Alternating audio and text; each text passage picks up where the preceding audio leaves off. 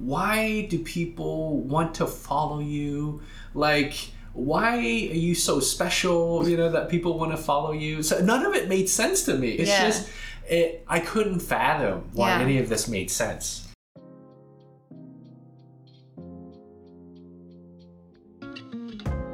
Welcome to the Full Time Influencer Podcast. I'm your host, Tina Lee, and I'll be sharing industry knowledge and social media tips through weekly interviews with established creators and Q&A sessions. Our goal is to help you decode social media, become a full-time influencer, and do what you love for a living. Let's dive in. Hello, creators. Every week I say we have a super special guest, but today's guest is truly. Extra special. Truly special. Today we have my husband, Mr. D. If you follow me on Instagram, you'll uh, see him a lot and you probably know a good bit about him already. And today we're going to basically talk to each other and hopefully our conversation will be helpful for those out there with a, an other half. So I know that a lot of people listening struggle with a problem where your other half finds what you're doing on social media really silly. Like they think that social media is not serious. They wonder why you're trying to be an influencer. This is all ridiculous. You're just being vain and taking photos. Well, let me tell you, I've had all of those problems, and I we had many fights before, and we're going to mm-hmm. talk about it and how he changed his mind and all that. So I hope that our transformation, our our conversation might be help, helpful for you first to understand you know how to work with your other half how to get them to understand but also maybe one day you'll be able to listen to this with your other half and then you both can really come to a better understanding That was really articulate. okay Yeah, seriously. I mean that even this whole journey has helped you become more articulate and a better public speaker. Too. it is true so let's first start with how we first met then i guess you know some people are curious how did we meet We met on a dating app. I think I swiped right. And Yes.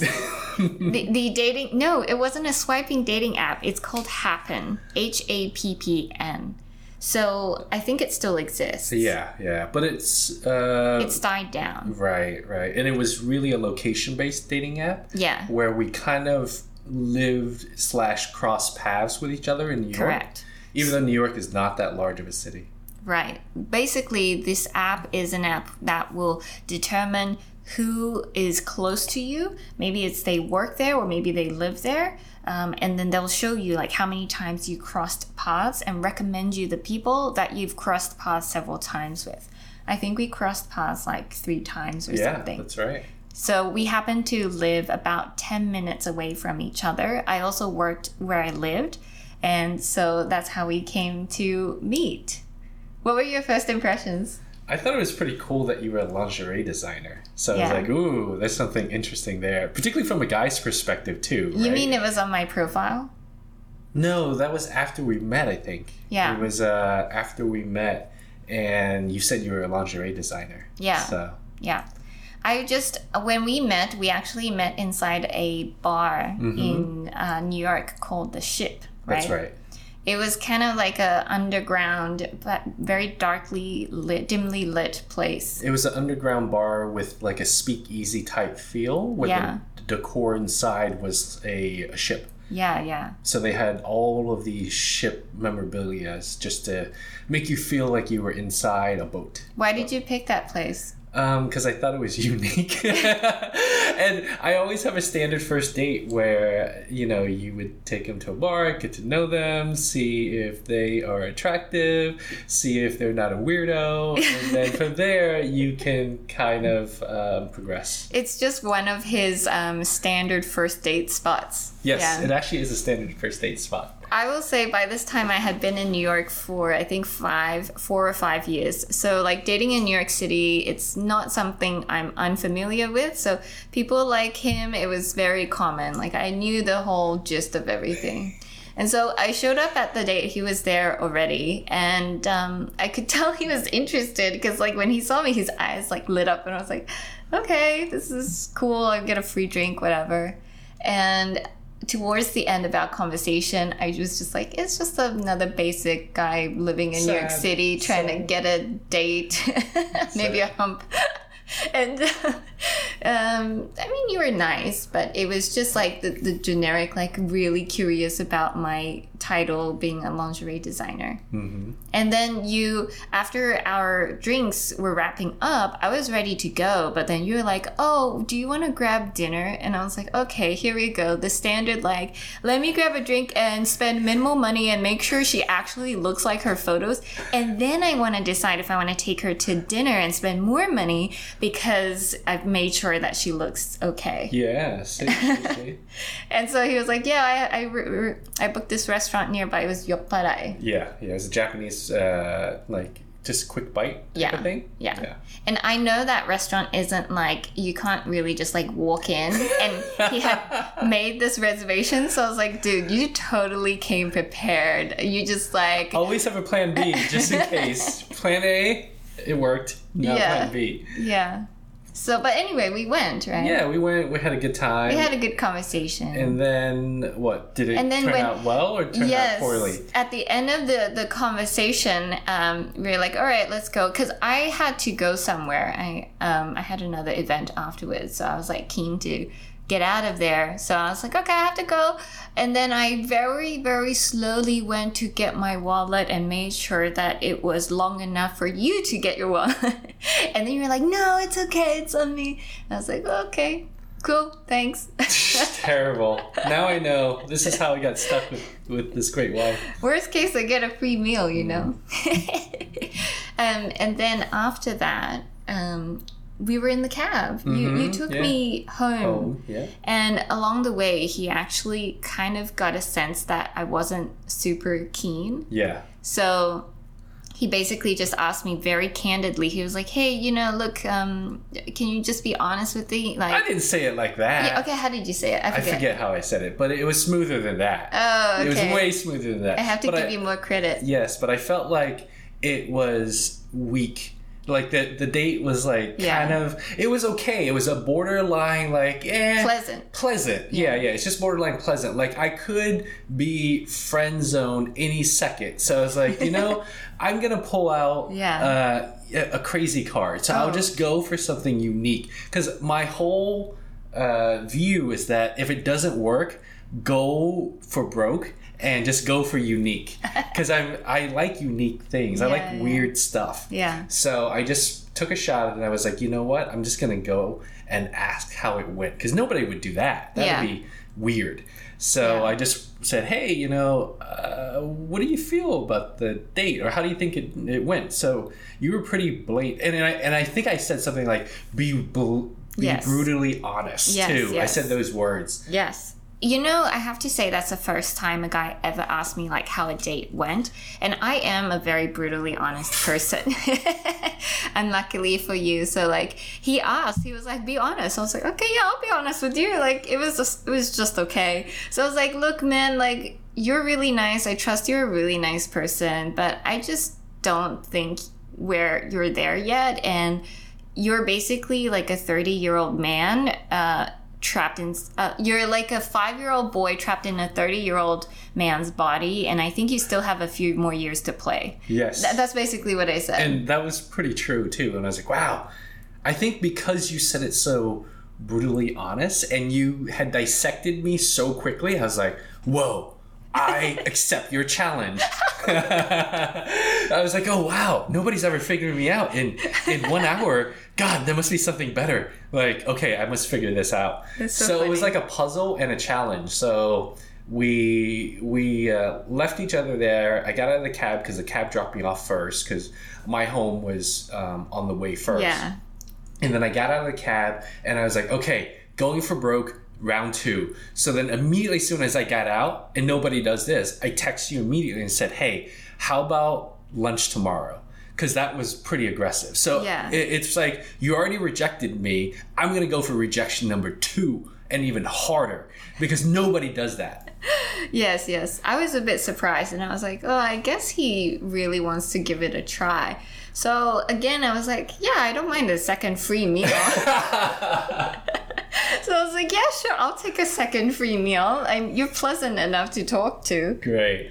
And then I was like, okay, so how do I stand out on round two? What can I do that's completely illogical and out of the ordinary? So I was like, you know what? Did I talk about this already? Or uh, I was like, oh, you know what? I'm going to plan a kidnapping. So I was like, oh, it would be really ridiculous to plan a kidnapping. So I was like, okay, so how did I even propose it? I was like, I, I, made it into a joke. I was like, okay. It was a game. It was a game. you yeah, yeah. gamified the date. I gamified the date. Oh man, that's just I was on the the the gamified world way before it even became popular.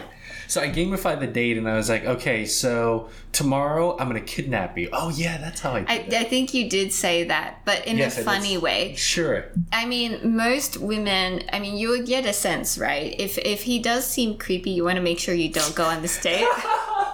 but thankfully, I, I had a good sense about this guy. He seemed just pretty naive in a way, but like fun, and he liked a challenge. And I was like, yes, this is like a typical guy who usually gets dates really easily. So I'll just I'll go for it. Right, right. So then I I created a challenge. I was like, okay, I'm gonna bring. You know, you're gonna get kidnapped, and the kidnappers are gonna require these three or four things in order to let you go. It's like a ransom. It's like a ransom, right? So I got you to bring your passport. Did you really? Yes, I got you to bring your passport because I was like, oh, you know what? We're to talk about all the places that you've been by looking at your passport, like, you know, the back of your passport. Yeah. So that was a, to- a That's topic creepy. of conversation. No, it's just another, like, conversation topic. And then I was like, you know what? I will bring X, and I forgot. Uh, it, it was You like. didn't bring no no. So let Oh. me revise this. You told me also that I had to go to a Japanese snack store on Madison Avenue and specifically go there and get some snacks in order to to pay like ransom for, for my the kidnapper. Yes, yes, that's right. And then when I when you arrived in the Uber, you even brought it was a Phantom of the Opera mask, and then the, there were holes in the eyes. So in order to cover the eyes, he used like Duct white duct tape Yes. to like patch the holes in the eyes. It looks really creepy. It was good uh, DIY. It was really funny. We still have the mask till That's right. today, and I have a photo. So if you want to see photos of this, just head to the show notes that are linked in this episode, and we'll we'll show you the photos of this date. And then there was something else because I, I I randomly like thought about you know um, uh, something. Oh oh, I think I asked you to bring something that reminds you of yourself or remind you of your childhood. Oh, I don't remember this. Or remind you of something that you like or do. So you brought something related to lingerie, and I was like, yes, yes. I totally think- forget this. I recall that you brought something related to lingerie, and I don't know if I positioned it that way, like, oh, bring something related to your job or your passion or something. So you brought your passport, you brought something with lingerie, and you brought snacks. Because the snack thing was important because I wanted you to work for it too. You couldn't just like be lazy and just show up. Yeah. So by forcing you to work for something, it um, it made you more invested in the date. Right, Yes. right, right. God, I was a genius. But I, I planned this all on the fly. I was just like, oh, this is a challenge. I'm gonna go and challenge myself. Yeah, and also just so they understand the the time frame of this, the first date was like a Tuesday or Wednesday, right? And then the second date was like a Saturday, like a weekend. Mm-hmm. And so he came in an Uber and picked me up, and then I had to wear this stupid, ridiculous mask. I felt kind of stupid and funny because the driver was just kind of listening in on our conversation. Did you feel like you were gonna get legitimately kidnapped because you were blindfolded in an Uber? Yeah, yeah, but no, it, I think it was fine because you get a sense of who you are, and then um, I could already see where we were going because it was inserted in the Uber. it was inserted in the app, so I was like, okay, we're going to the Met. Oh, you saw? Yes, No, I didn't but I pre-. I pretended like I didn't Oh, see, wow. and the whole time Years he's later. like, "Do you know where we're going?" And I'm like, "I don't know. Where are we going?" and so we arrived at the Met, and I was like, "Wow, this is so cool!" And then we just proceeded with the date. It was like we you you actually bought the Met membership specifically for this date, so that we can go into like the VIP area Yeah, to yeah, yeah. drink and chat. Right. It was a very good chat, and then we had dinner inside. lunch. It was a lunch. Oh, right? it was lunch inside the Met um, restaurant. Yes, yes, yes. Anyway, it was it was a good it was a good date. Yes, because most people never have lunch dates too. Right. So I was like, It also puts your guard down. right. Because like it was a lunch date and not a dinner date, and so I was like, okay, I guess he's kind of serious about getting to know me. Wow. And then after the date, I had to go meet a friend Yeah. um, at their apartment, and so I was like, hey, why don't you just come with me, Yes. like on a whim? Yes. Because if I get a good sense about something, I don't care if like they get intimidated or they get scared. Like I'm just like, if you want to come, you come. If you don't want to come, you don't have to be in my life. That's okay. But hey, why don't you just come? And he was like, yeah, okay. So I was like, okay, cool. But you were a little like shocked. You were like, Yeah, oh, yeah, yeah. oh, really? She's gonna introduce me to her friends already. And well, like, did did did I show it? Or You did, you what? did. Oh, I thought Yeah. it was so smooth. So I brought you and to my friend's apartment. There were like a few of my like close, Friends. I would like decent friends. Mhm. And after the the date, while we were walking out in the corridor, I think I gave you a kiss. Oh, yeah, yeah. You made the first move. I made the first move. yes, I was like, this was fun. Give him a kiss. Oh, but I felt like, yeah, yeah. You made no, no, no. I think even though you made the first move, I think I made multiple moves prior to that, but I got shut down and rejected. Oh, yeah. So I was like, You tried to hold my hand too soon. uh, yeah, that's funny. That's Yeah. funny. Or actually, did I not try to go in for a kiss? I don't remember. I, don't, remember. think so. Okay, okay, maybe not. Maybe not. But um, Scott. really funny because I remember asking my friends afterwards, after you left, I was like, "Hey, what did you guys think of him?" And they're like, "Um, he seems a little bit too like player like and Uh. a little oily. Oily in Chinese means like um, you're too like you, you talk a lot of shit meaning oh, yes, you're too yes. like you know salesy yes, yes and yes. like gimmicky that, yes it, it. the chinese phrase is oily okay. okay yeah okay. interesting so they didn't have a great impression and also they made a comment about your necklace Mr. D has this necklace. It's like black with a little, I don't know, like it, a silver no, no. pendant. It's it's a black leather uh, necklace, and Yeah. then with a with a um, sword. It was yeah. a sword It was a sword. dagger. For me, I was like, that's like super Viet. Mr. D is Vietnamese. I forgot that I had it. Now I want to bring it out. Now And my I- friends actually commented on your Yes, necklace. they were like, yes. you know, it's kind of I miss tacky. I miss it. They said it was tacky, and I was like, yes, I agree. But he's kind of fun, so I guess I'll continue with Okay. this. Okay. So But that's it. anyway, that That's- was just like that's the, the beginning. That was the beginning. That's how it started. so over time, we just kept on dating. Yeah. I think we just really got along. Yeah. It was a slow progression of getting along. Yeah. It wasn't like, oh wow, I can't live without this person. Everything is electrical, and then I would die if they Sad. leave me. Sad. now it is. Now it is. Yeah, it is. But but it really developed over time, and I think what we realized is we really admire certain traits about each other. Um, I think you have a lot of really good traits that I just completely lack and don't have in my life, like patience and good temperament and being able to see the big picture, see past certain small things and not be stressed. And so I think it's that's really why we are married because we really complement each other very well. And yeah, what do you think? That's great. That's right. That's all I think. Okay. But before we actually got legally married, I decided to start a blog. Mm-hmm, It was probably um, eight months into dating, maybe less than a year into dating. I I really decided that I needed to start something that was low cost to start, but uh, would hopefully give me more financial freedom in the future, and also just allow me to own a business that I could call my own. And so I started a blog and Instagram in late 2016. What did you first think of it? Um, so I thought it was uh, unique. I, I didn't understand the blogging world, and I thought it was just like an online diary where you would just write something down and maybe show people your clothes. It's like, oh, sure, cool. But also, you thought this was just a hobby and that um, Totally, it was just a hobby. Yeah. Yeah, yeah, yeah, yeah. Because it was like, like an online diary, as as I thought then. yeah, Yeah, for somebody who doesn't understand that world, I was like, oh, okay, yeah, whatever. yeah, So, what was the beginning like? yeah. So I was working really hard at creating this Oh, blog, you right, know, right. and I was really working day and night. So I went to work actually before your you went to work. That's right. And then after work, I would come back and try and research everything, debug my website, Wow. you know, and then write the, the blog post and optimize it for SEO. And then I tried to figure out Instagram.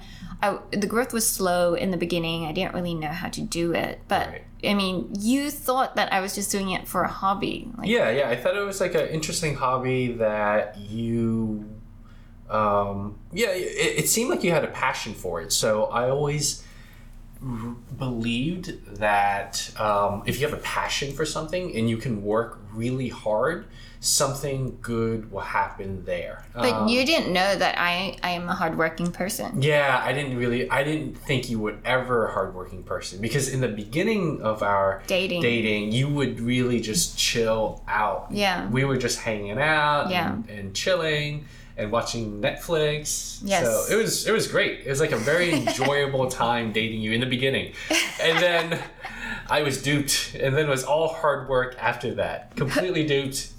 I want a refund. Hooked you in and then was like, here's all the jobs you have to Yeah, do now. Yeah, exactly, exactly. All we would do is just have fun, and then after a year of having fun, it was like, here's all the hard work. No, so basically, I found this passion and I started working really hard at it. Yeah. But I remember you told me in the beginning because you didn't believe in social media. You thought this was all like super silly. Mm-hmm. Yes. Why does anyone care about like your outfits and like That's the right. photos that you're taking? Right. And so you would tell me, Totally. I totally remember you saying, you were like, Tina, I think you're so smart and hardworking. Why don't you put your energy, channel it towards like a real business? That's right. That's right. I totally said that because I, uh, again, it comes back to like I've never seen somebody work that hard. Somebody to work at nine to five and then come home and do their side business. I was like, this is nuts. You're working two jobs and working till 2 3 a.m in the morning and then waking up early at like 7 a.m and sometimes doing your you know um, side hustle too by taking photos or editing or something and then going to your nine to five i was like wow that's nuts yeah. so if you can channel it into what I conceptualize as a real business, I'd be like, oh, you'll probably succeed there. Because I grew up in the world of business um, and, and learning about companies. So I was like, oh, easy. Hard work plus a good, you know, market or a good business makes more sense than hard work versus some random hobby. Yeah. Also, I think as a guy, and I think this is the, the biggest key, as a guy, you don't really understand social media as well. You don't understand that, um, you know, women really, really believe and care about this stuff, and they they interact on social media way more than guys do. Well, essentially, what you're doing over a long time is really developing a community that Yeah. cares about what you have to say, and you care about giving them the best information in the most entertaining way possible. And after you build that community, you have a lot of trust. And so there's a lot of brands who want to tap into your audience and that's where you could monetize turn it into a business and so on but the first part started with just sharing your passions and attracting like-minded people who cared about uh, what you had to say and also agreed with your values and whatnot yeah And I didn't understand how to market at all. Like at that point in time in my life, I did not understand marketing, social media. So I didn't understand why you should build a community. It just made no sense to me. You always would say like why are you giving all this information away for free Yeah, And I yeah. was it's like that makes no sense because in my world, you just hold on tight to valuable information, and then you, through that valuable information, that's how you make money. You don't give it away for free. It made no sense to me. Yeah, but I basically just said, like, you know, it's really important to provide value to your audience so that they want to follow you. But also, I was just really passionate about what I was doing. I just really enjoyed uh, creating content that was visually beautiful and sharing it with other people. And eventually, that turned into sharing with other people how to actually do it because that also was something that was highly requested by my audience. So it, it became something that I was really interested in doing, just sharing all the knowledge. Um, but why don't we talk about what you were doing before? Because people don't know what background you come from and why you thought this way. Oh, so I came um, from a finance background. So I spent the last like 15 years learning about companies, learning how to invest. And I had this very, you know, standard way of like understanding businesses, understanding how businesses work. Um, but a lot of those businesses were frankly old legacy businesses that had been around for decades. Rarely, rarely would I come across like a new age technology business that was just up and coming and was growing super fast. And nobody at that point in time, sort of a decade ago, used social media in the way that everybody uses social media today. Yeah. So I came from a world that was kind of old and stodgy, if you will. Yeah, yeah. How long were you working at your nine to five corporate job? Like 15 years, close to 15 years. You graduated college in like 2007. But prior to that, I had um, long term internships too for about a year and a half. yeah. I think everyone is shocked to find that you're actually se- 37 Yeah. Yeah, I because feel- you look young. kinda old. and I- you act young. Yes, yes. Because I have a lot of energy and I look quite, you know, young. I look quite young. you should see him right now. So it's quite understandable why you you know you didn't understand social media and didn't really support this whole thing. Mm-hmm. He even said like this whole is the whole thing is dumb as shit, and it was right. caught on camera. Yes, Yes, yes. I have proof. I, I like to replay it all the time. Because I, I, how do I put it? It just seemed so. Um, it's not even vanity. I didn't even think it was vanity. Oh. I thought it was more of like, uh, why are you giving away, you know, maybe value for free? Why do people want to follow you? Like, why are you so special? You know that people want to follow you. So none of it made sense to me. It's Yeah. just, it. I couldn't fathom why Yeah. any of this made sense. You know the beauty of social media is that you don't have to be like Yeah. you know Madonna or Lady Gaga or Right. like Or- as unique as that for people to relate to you. In fact, you you people relate to you more, More, when yeah. you uh, are relatable, when True, you are true, a true. normal person.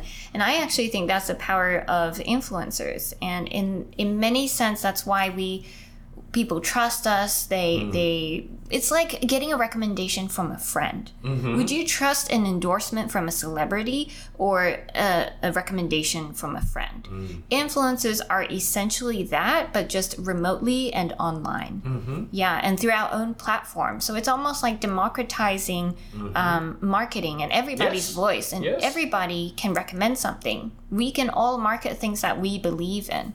And I mean, I don't And think. everybody's got their own groups and tribes. You can Yes. create your own group. Yes, yes. Um, and, and your own community. yes. So I, I mean, I had to learn that through a long time and a long process watching all of this. Yeah. And I get why, you know, you didn't want to take photos in the beginning now, but in the beginning when I was in it, you know, I was just expecting like this is my boyfriend. This is someone who says like he cares about me. If I want to do something, if I'm really passionate about it, he should help me. And that's just all I had in my head. Like I didn't think about like you know, this is not his passion. He's spending his extra time to help out something that he doesn't even believe in. And so it was almost like this self entitlement that I had mm. that I was hoping that I could just throw a camera at you, like a professional camera at you, and you would just magically whip up these amazing photos. Right. right. And it was very ironic of me because I didn't even understand photography myself. Mm-hmm. And I didn't know what went into a good photo. Obviously, I know now, you know, there's all the settings, there's understanding the exposure triangle, there's a lot of extensive editing, Right. composition, and all of that. But when I first started, I just thought that if you have a nice camera and you give it to your other half, It- magic just happens. magic happens Yes. and then you would I- look at the photo and you'd be like okay i'm happy Right, but right. that never happens I, I, I thought that was the same way too. Because I got a camera way before this even started too, and I very, very lightly dabbled in it. But it was just like I would just aim at something and take a photo, look at it, and it's like, oh yeah, that's great, that's good enough. I also come from a different world. Yeah. I don't come from an art world, so I come from a, you know, this is good enough when it relates to art Yeah. because I have no sense in art and composition and anything, and I still don't. So it's the greatest thing. So then, what are some of the things that um, you know I could have done better to make you more willing to take photos?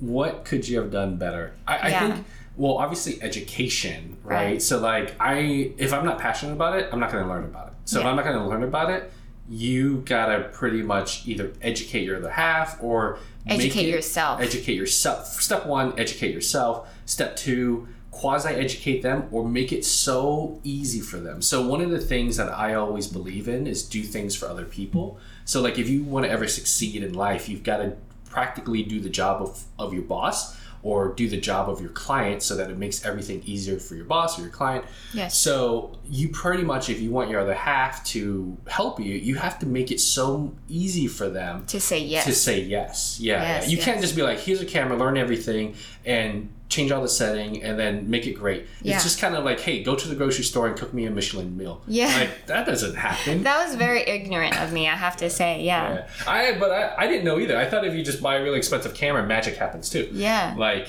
if you just go to Whole Foods, then magically you get a Michelin meal. No, that doesn't happen. Yeah. You, should- you can go to any you know grocery store and you can probably if you know how to cook really well. you know, Yeah. magic does happen. I know that this is a problem that a lot of couples have. You know, maybe your other half doesn't want to take photos for you and they're not passionate about photography. And so you have to really set things up for them. You know, set up the composition right. Maybe even put it on a tripod. Make sure that all they have to do is click the shutter. That makes it so much easier because you can't really blame them for doing it wrong. Yes, and they blame me. and they can't really say no uh, to, To doing pressing a button. to doing something so easy. Yes, yes, And so it's just really making it easy to say yes. That's And right. I would say there are a lot of other smaller things too. One thing is that you could really communicate beforehand. I think sitting them down, let's say if you're going on a trip and you want X amount of photos at certain locations, you really want to sit him down and be like, hey, I know you are going on this trip because you want to travel somewhere, relax, and do whatever. I also have certain goals in terms of my content. Can we come to some kind of compromise where I will try to do everything to make it easier, minimize the time required, or make it as efficient as possible? And can you just help me do certain things, like take certain photos? And so agree on, let's say, three mornings out of five, you wake up early and you do one hour of photos when it's like less people outside, the weather is nice, and you set things up so that he can easily take it. And from there, after you accomplish that, you promise to not take any more photos until the next time that you agreed on when you would take photos. So I think that communication helps. Yeah, setting expectations really helps. Yeah. Otherwise, you think that you're going on a trip and you're just the whole trip is just taking photos day and night, day and night. You feel like you're in uh, a, a photo taking vortex. Because, but but if you just say, hey, look.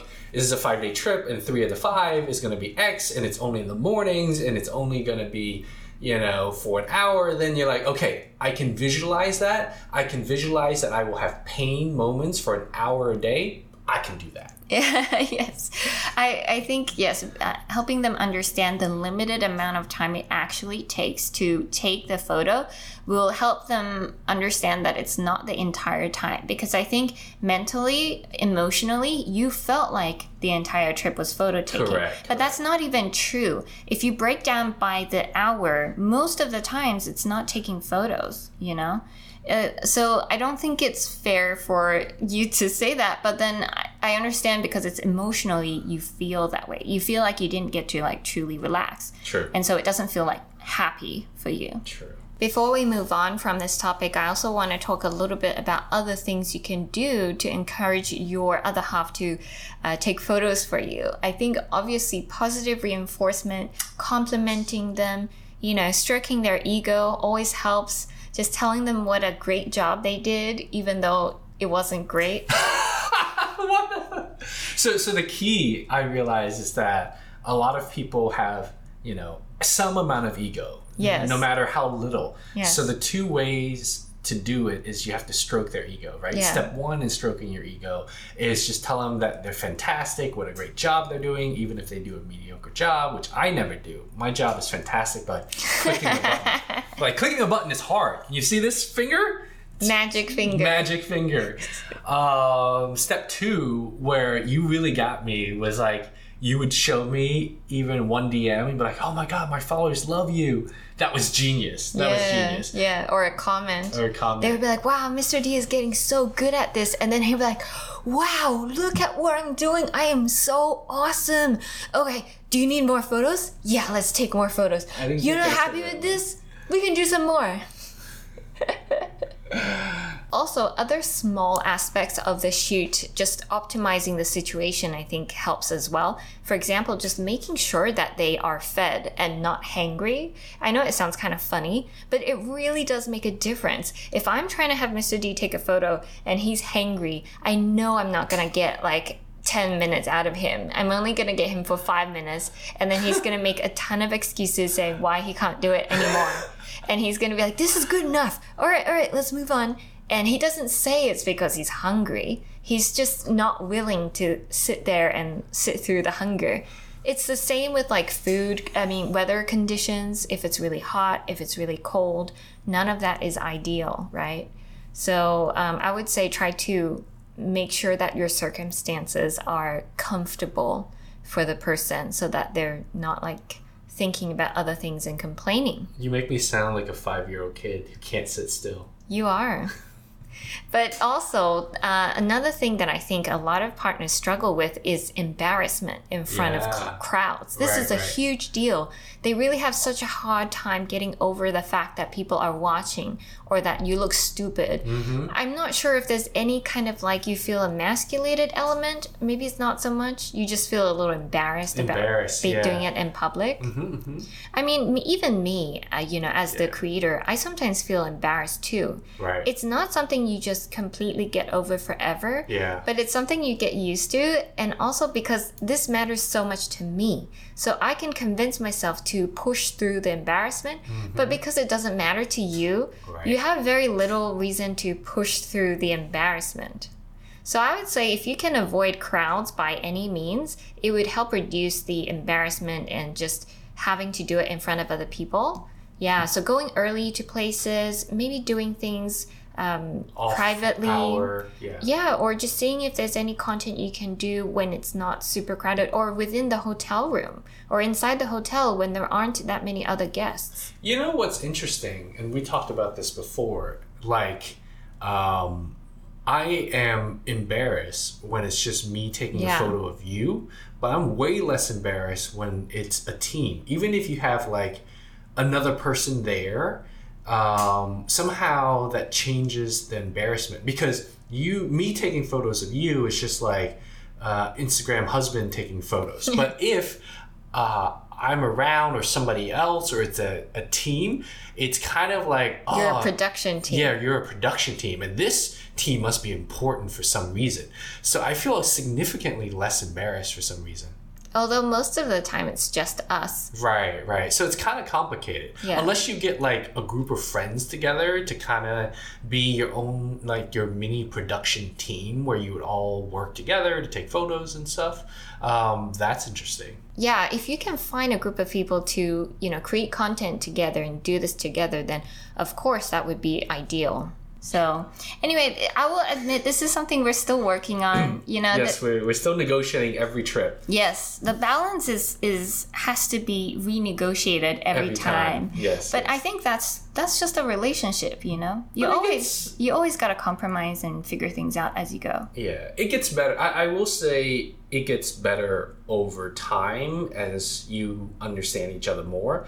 And also, it gets better once you see little glimpses of success. Right. Once they see a glimpse of success, they're like, ooh, this is kind of cool. Yeah. And I think my glimpse of success was when you maybe got your first hotel collab or something Yeah. because I'm really, really frugal and Yes. really, really cheap. Yes. So I'm like, whoa, oh, hotel collab? Okay, I can kind of survive this. Yeah, he's like, I get this for free? Cool. Okay, I'll take the photos for you. Yes, yes. Yeah, definitely. I, I think it's it's very um, what what's the word practical i mean i think people will only Mm-hmm. start to understand what you do when they see traditional measures of success Yes. like you get some perks or you get paid or you get recognition on a magazine Yeah. that's well Whoa. known that's when they're like okay maybe this is kind of legit Yeah. it's unfortunate Yeah. because often people don't give you enough time to create that content to plant those seeds and to flourish like onika said in the other episode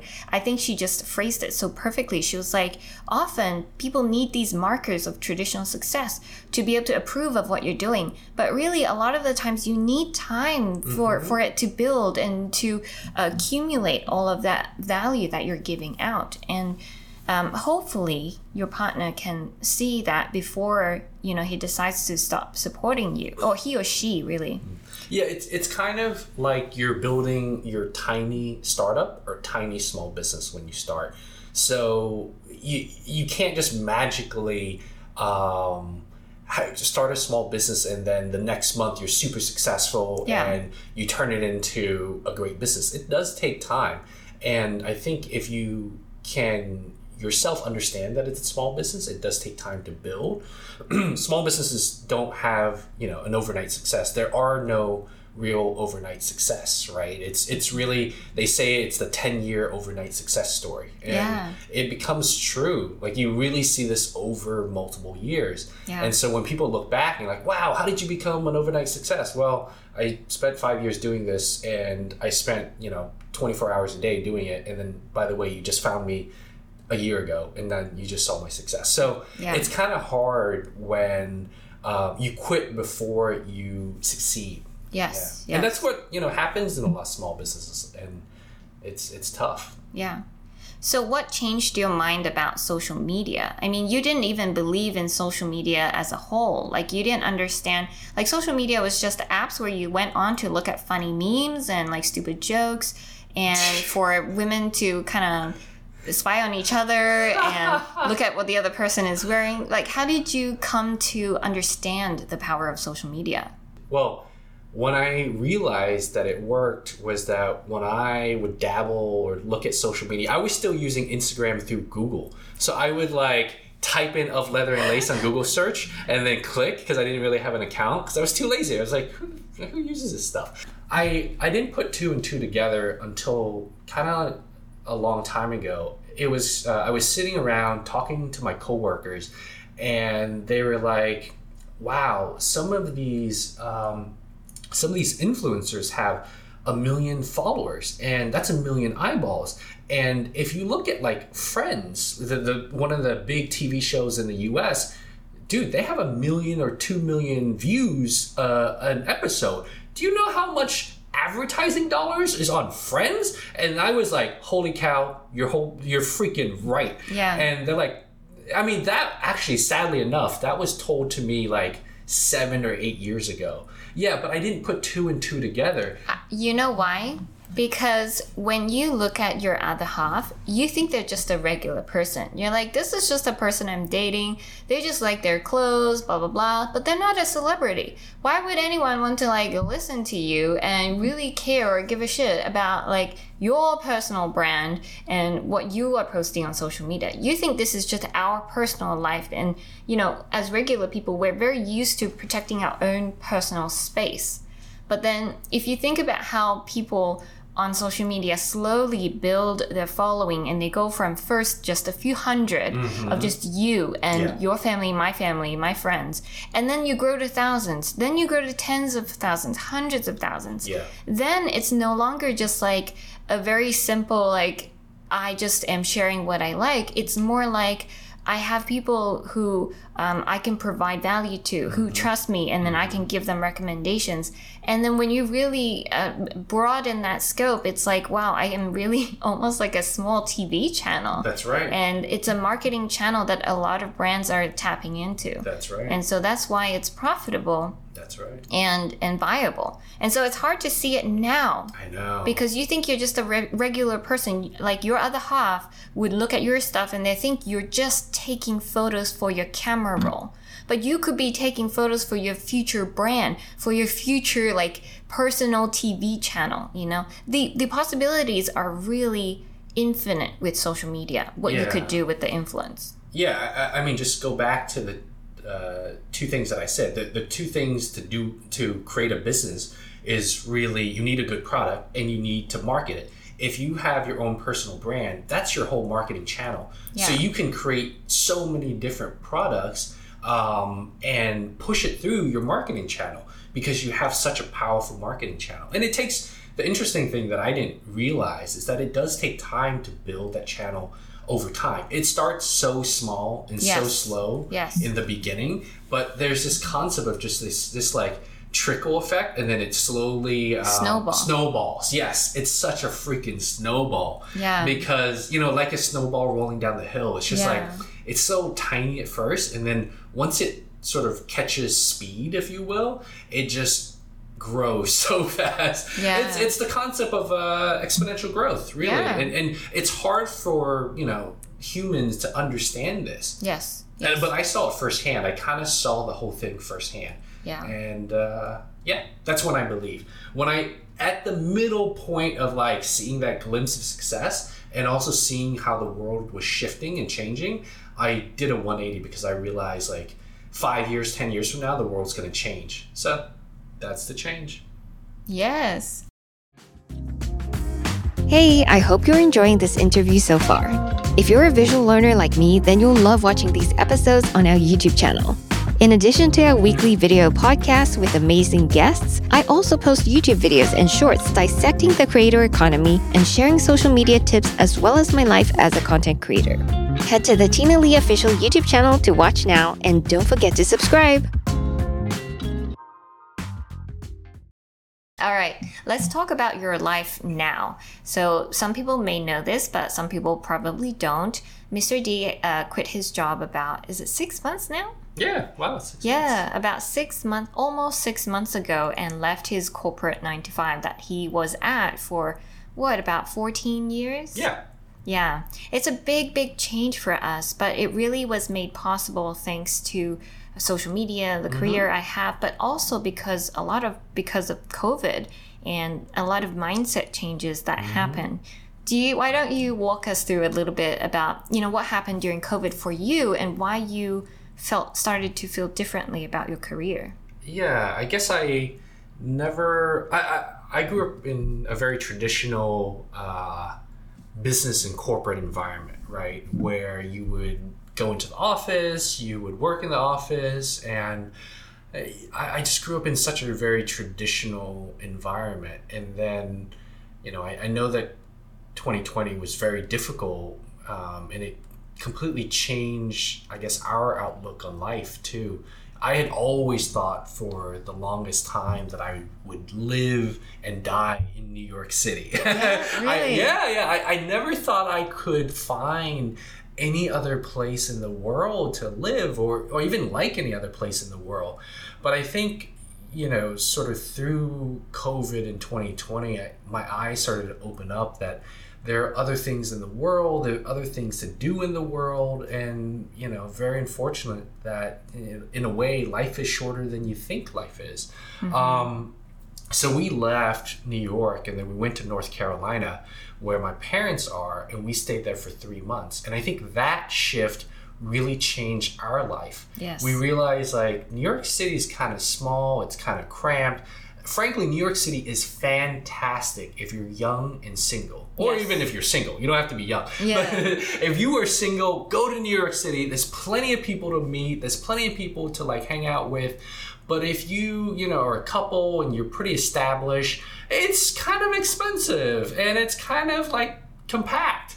Um, Dirty. It's dirty. it's dirty. It's a little grimy. The food is great though, um, and, and sometimes you have and can find like-minded people. But even if you find like-minded people, everybody is super busy hustling, right? Yes, yes. So you you you can rarely meet people up. But great if you are, you know, again single. So I think going to North Carolina changed our views on life. That um, life is kind of short. Um, you don't have to live in New York City to succeed and, and survive. And then you, I saw like a wave of businesses just shift online. Like this shift was just mind blowing. And so I was like, I, I, I guess the, you know, I kind of always felt like the future was online, but I never understood how.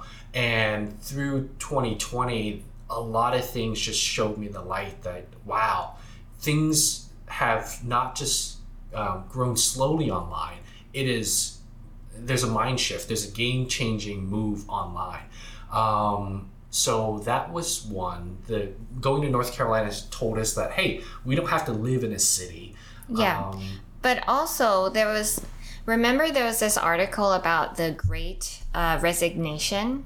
Oh yes. Yeah, yes. so you basically had this whole mindset change at the same time that a lot of other corporate employees had the same, went through the same thing. yeah, yeah. essentially they just realized what is the point of going into an office doing a 9 to 6 or, or 9 to 5 and slaving away for the rest of your life if life could be short and if you could actually technically work location independent Yeah. you were able to work from home this Yeah. entire time and we had a great time just spending lots of time together at home and i think those were all um, signs that we actually probably don't need to hang on to your traditional corporate job not that it wasn't good it was a great job. Yeah, I, I would say that I think 2020 also showed that um, yeah, you could truly be location independent, be remote. You can build things online. I, I had always had this crazy itch to try to build or figure something out. And at 2020, I kind of got to a point in my career that you know, I, I always wanted to when I was a little, I don't know, 20 something year old. And I was like, oh, I want to get to this level. And I did. And it was fantastic. And I was like, okay, I hit it. And now what? What's the next move? in your Um, corporate job in my corporate job. And then I realized, you know, being an employee is interesting, but I want to take on a challenge of my next challenge in life is to try to build something else. Right. I've already succeeded in this challenge, in this path. Um, I felt good about it. I have spent 15 years working, saving money, living frugally, so I can actually now take a shot at life and see what I can do, see what I can build. Because, you know, at, at the end of the day, you want to build something. Yeah. You want to do something interesting. And, and, and I was like, wow, I never thought this crazy world of living independently, living outside of New York City. Who lives in New York City for 15 years and say and then say I can live anywhere in the world? It's crazy, but then when you do, I was like, wow, it's it's possible. Yeah. I think the one thing was that you kind of said, hey, if you know, you, you always want to travel the world, right? You want to see the world, you want to see how other people live. And if you are working your nine to five, and then if you are taking two weeks of vacation a year, and during those two weeks you're still working during your vacation, what are you really seeing? And and if you're just adding a little bit to your savings, what's the point, you know? So I think all of that kind of hit me, and I was like, oh, that's kind of a unique view of life. And I think that was one of the big things that you told me that just kind of was a mindset shift. so how do you feel about your life now Life is pretty good. Life is uh, okay. Okay, it's pretty good. I get to choose what I want to do every day. We get to spend a lot of time together. You Smile. say it like it's a bad thing It's an interesting thing. It's an interesting thing. But I, I think I just am at a point where I want to explore what is the next path um, while also helping you out a little bit, while also um, building out my investment portfolio and trying to figure out how to invest the capital that I've saved. Um, and along the way, hopefully, I can learn a lot of skill sets, figure out how to provide value to the world, and with that value, create uh, a business. since you're able to quit your job, um, a job that other people consider quite prestigious, and you're in a financially comfortable place, could you give other people some advice on how to be better with your finances, how to work towards where you are? Maybe some, uh, talk a bit, little bit about like the fire movement. Yeah, I mean, I, I really do believe in the fire movement. What is Um, it? It's financially independent, retire early. Yeah. So I was, you know, I'm financially independent and I'm figuring out my life now. So He's semi-retired. retired early. Um, but I, I think the couple things to get there would obviously be um, step one, you've got to generate income. So you can't just, you know, save if you don't have income. So step one is try to figure out either a side business, a side hustle, um, uh, an income, a job that generates pretty good to above average income. So without generating income, it's going to be very hard to save. That's just it's it's fact, right? Unfortunately, it is fact. So I can go on for hours on how to generate income, how to you know get promoted, how to find jobs that you you know, that, that are high income jobs or side hustles. There's plenty of that out there. Um, so that's step one. Step two is once you make money, don't spend it at all. You want to lock it away in a safe, practically. I At mean- all. Spend zero Spend zero dollars. I mean, I, I'm I'm pra- I, I'm an immigrant. Like I, my parents came here with nothing. I was raised with nothing. So I view like I don't need anything to survive. I can live in a empty apartment with a mattress, and I did it for a decent amount of time. Yeah. And I'd be perfectly happy, and I can wear the same thing over and over again, and I could be perfectly happy. But it does take time. I think there's there's also a mental shift that um, takes time too. You you kind of need, unfortunately, to spend the money. Um, hopefully, when you were younger, and realize that it doesn't make you happy. Right. Once I spent, for me personally, I did spend money, but even then, when I did It was spend just a money, little it was so little, and I realized it did not make me happy. Right. right. Um, so for me, realizing that spending money did not make me happy and figuring out ways to generate more income made me happy. Saving money made me happy. So I come from a different world than a lot of people where unfortunately we live in a world where the media tells you you sh- you are not good enough. So therefore you should spend money. I'm perfectly happy with myself and I actually want to counter that. I want to spend as little as possible and then walk around with as little as possible because it makes me really happy. But it took me a long time to get to where I am doing that, right? Yeah. I did again in my 20s had to spend a little bit and I said, eh, doesn't make me that happy. Like buying brand name stuff didn't make me that happy. Yeah. Um, so that's and and you know you got to track your spending obviously it's very basic but you know download mint.com not sponsored but um, download something to track your expenses and then look at your expenses like you would look at whatever your favorite thing is whatever if you're if you're tracking your stats for blank just track it with an eagle eye because i love that. And like i would look at every single penny that moved and so i would just laser focus on keeping a very good budget because it made me happy.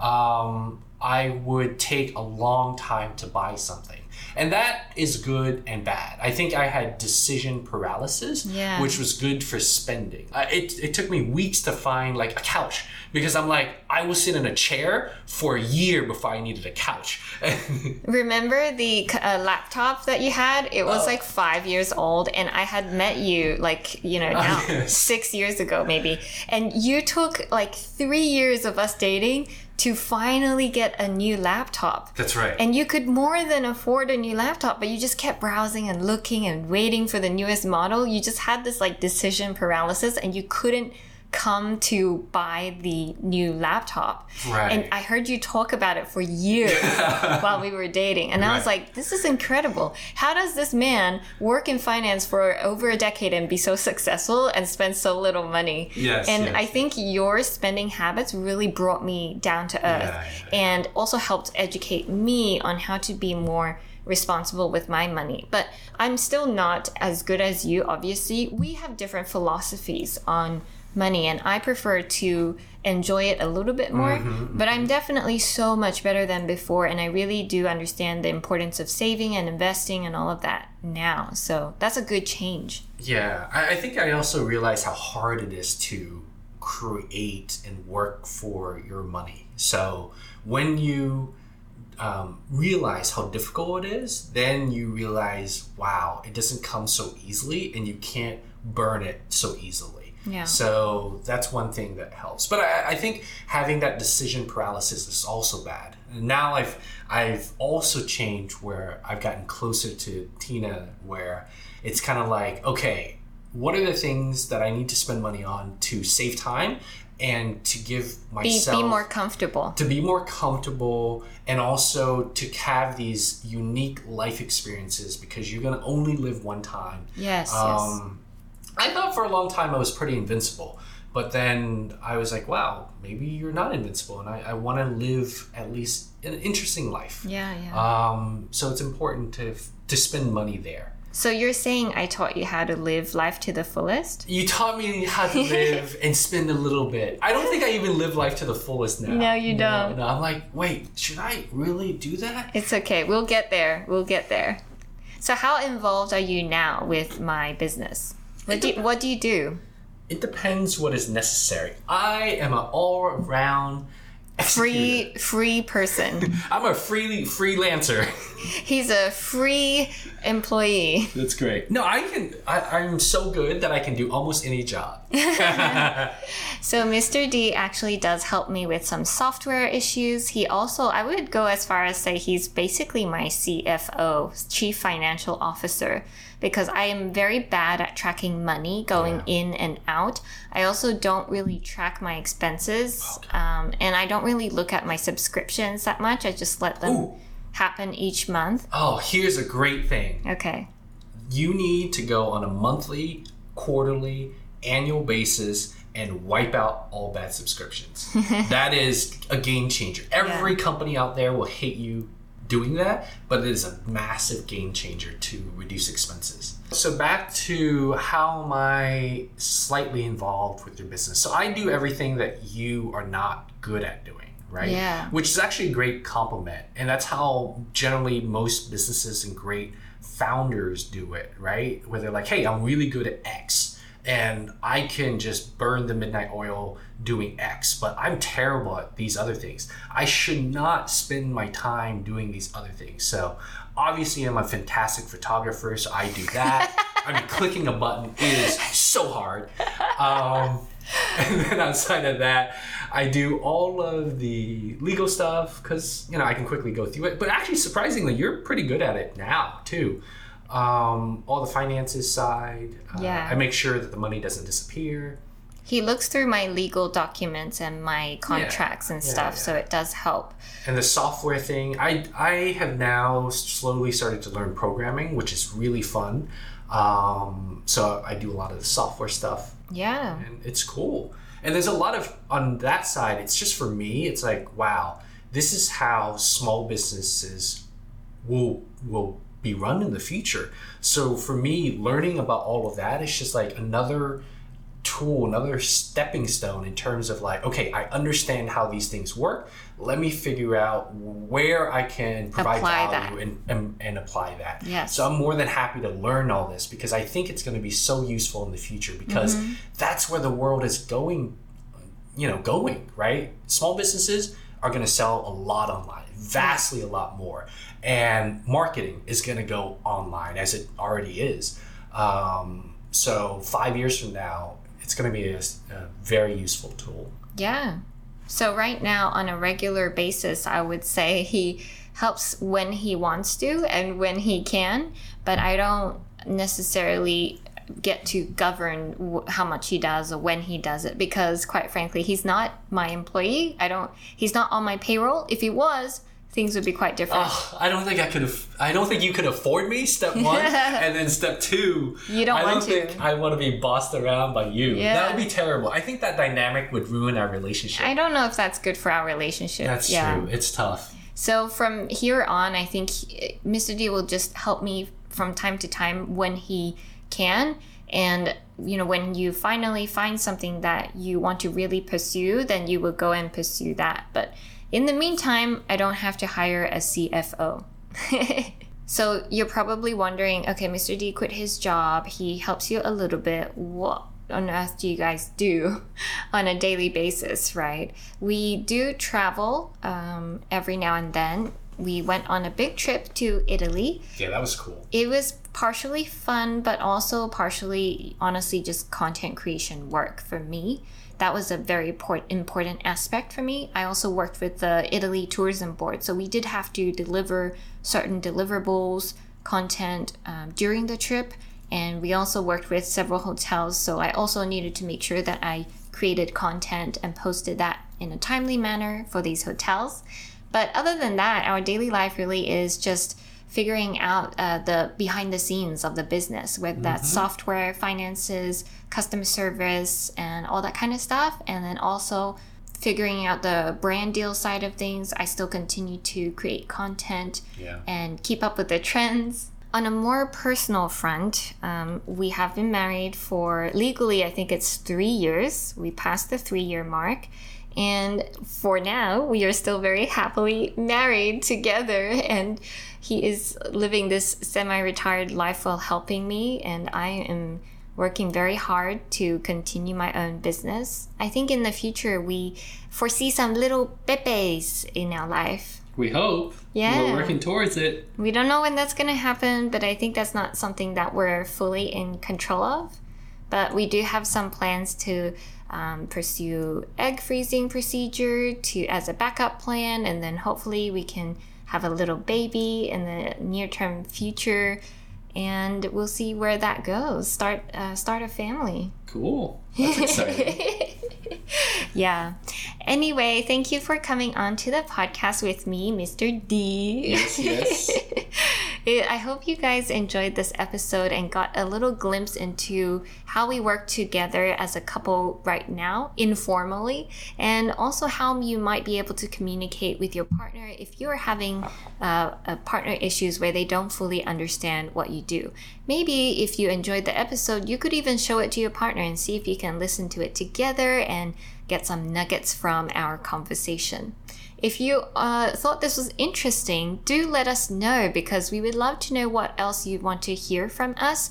Mr. D is always here, so he can always come on and chat with us on the podcast. So if you're, for example, interested in uh, let's say personal finances, how to save more money, or how to handle money better, make sure you DM me or you can DM us at fulltimeinfluencer.co so that we can get your feedback. Do you want to do an outro? I don't even know what an outro is. So this is Mr. D leaving you goodbyes. I don't know. What Just be outro? like, thank you for listening to the Full Time Influencer podcast. Make sure to check out our show notes that is linked in this episode. Oh, okay. and then, uh, uh, and make sure to tune in each week for new episodes. Jeez, that's hard. Can you do okay. that? Thank you for tuning in to the Full Time Influencer podcast. Make sure to check out our show notes in the description. Also, don't forget to subscribe and tune in to future episodes. Wow, good job, baby.